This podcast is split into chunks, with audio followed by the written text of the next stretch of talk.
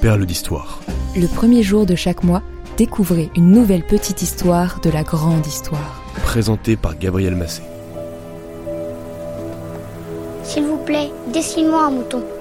Cette phrase est tirée d'une histoire fabuleuse qui a fait rêver des millions d'enfants et de grands-enfants. Elle vient du Petit Prince, le plus célèbre livre écrit par Antoine de Saint-Exupéry.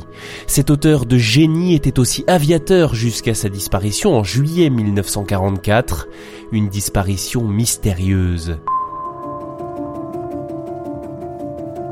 Si je suis descendu, je ne regretterai absolument rien.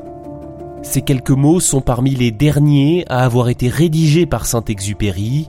Ils figurent dans une lettre écrite à l'un de ses amis la veille de son dernier vol, la veille du 31 juillet 1944.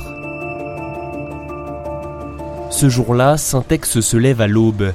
À 7h30, il arrive sur le terrain de l'aérodrome de Borgo en Corse il se prépare à effectuer une mission de reconnaissance photographique. L'objectif est de préparer le débarquement allié en Provence. À 7h55, l'aviateur commence à s'habiller. Il enfile une combinaison spéciale équipée de petites résistances chauffantes. Sa cabine n'étant pas pressurisée, il doit les déclencher pour supporter les températures terriblement froides en altitude.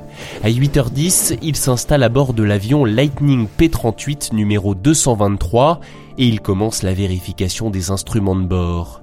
C'est un appareil américain de la marque Lockheed, modifié pour ce type de mission, il peut voler jusqu'à environ 700 km heure. Une fois tous les contrôles effectués, Antoine de Saint-Exupéry est prêt, il n'attend plus que le signal. Il arrive à 8h40, le mécanicien donne le top de mise en route des moteurs. À 8h45, Saint-Ex décolle, cap sur le sud de la France, l'avion disparaît dans les airs.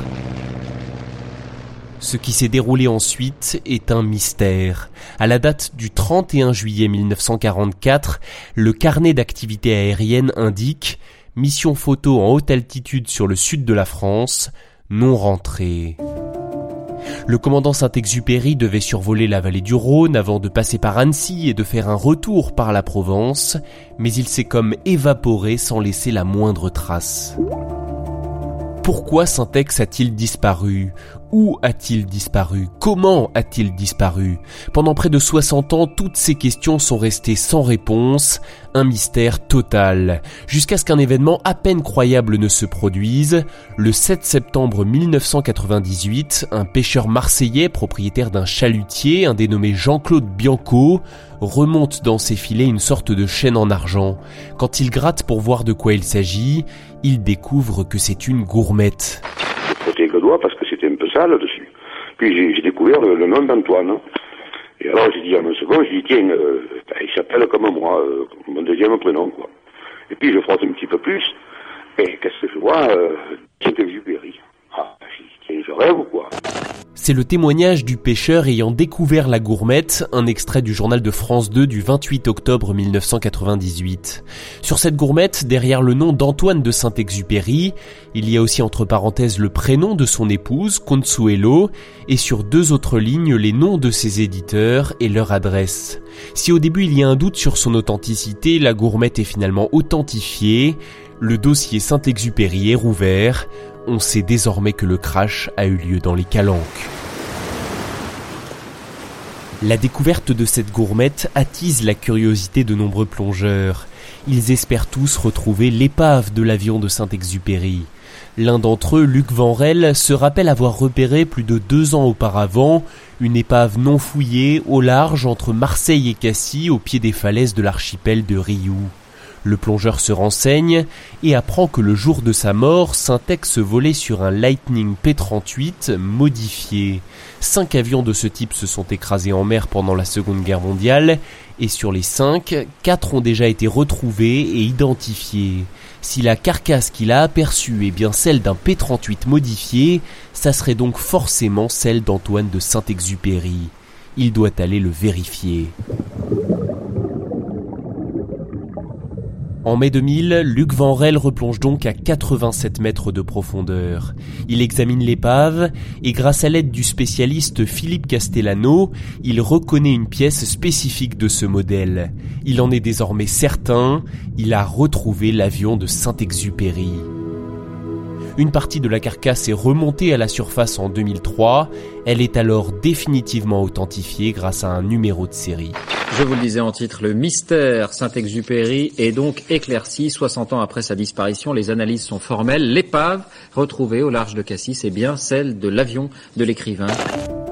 On pourrait croire le mystère résolu, mais non, sur les morceaux de l'avion retrouvé, il n'y a aucun impact de balle ou d'explosion. L'avion de Syntex a-t-il été abattu S'est-il craché à cause d'une panne ou d'une erreur de pilotage? Un nouveau rebondissement dans cette affaire, en 2008, va répondre à cette question.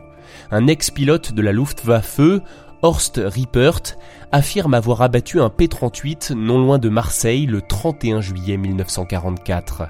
L'Allemand, qui est aussi un grand admirateur de l'écrivain, déclare J'aimais le personnage, si j'avais su qui était assis dans l'avion, je n'aurais pas tiré, pas sur lui. Ce témoignage, même s'il n'est étayé par aucune preuve matérielle, concorde parfaitement avec les faits que nous connaissons. Il relate sans doute la fin d'Antoine de Saint-Exupéry. À l'âge de 44 ans, il est mort en héros, pour la France et pour la liberté, une liberté qu'il chérissait plus que tout au monde. Son corps n'ayant jamais été retrouvé, il ne repose pas au Panthéon à Paris, mais une plaque y rappelle sa mémoire. Pour finir, je voudrais ajouter une dernière précision. Il existe une autre hypothèse. Dans un livre paru en 2017, quatre auteurs avancent que l'aviateur aurait pu survivre à la chute de son appareil. Il aurait alors été arrêté et torturé avant de mourir rapidement en captivité. Après avoir fait d'importantes recherches sur le sujet, cette nouvelle piste ne m'a personnellement pas du tout convaincu. Libre à vous de vous documenter et bien sûr de penser le contraire. Cet ouvrage intitulé Saint-Exupéry Révélation sur sa disparition a au moins le mérite de nous faire comprendre que nous ne lèverons jamais complètement le voile sur la mort de Saint-Ex, il restera toujours une part de mystère.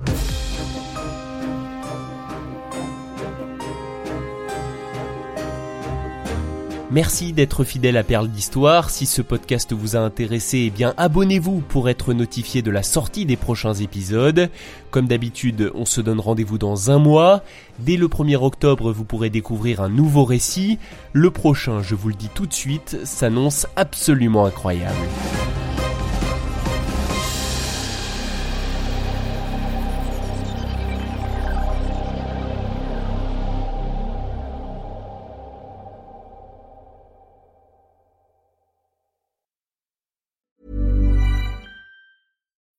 When you need mealtime inspiration, it's worth shopping Kroger, where you'll find over 30,000 mouthwatering choices that excite your inner foodie. And no matter what tasty choice you make, you'll enjoy our everyday low prices, plus extra ways to save, like digital coupons worth over $600 each week. You can also save up to $1 off per gallon at the pump with fuel points. More savings and more inspiring flavors make shopping Kroger worth it every time. Kroger, fresh for everyone. Fuel restrictions apply.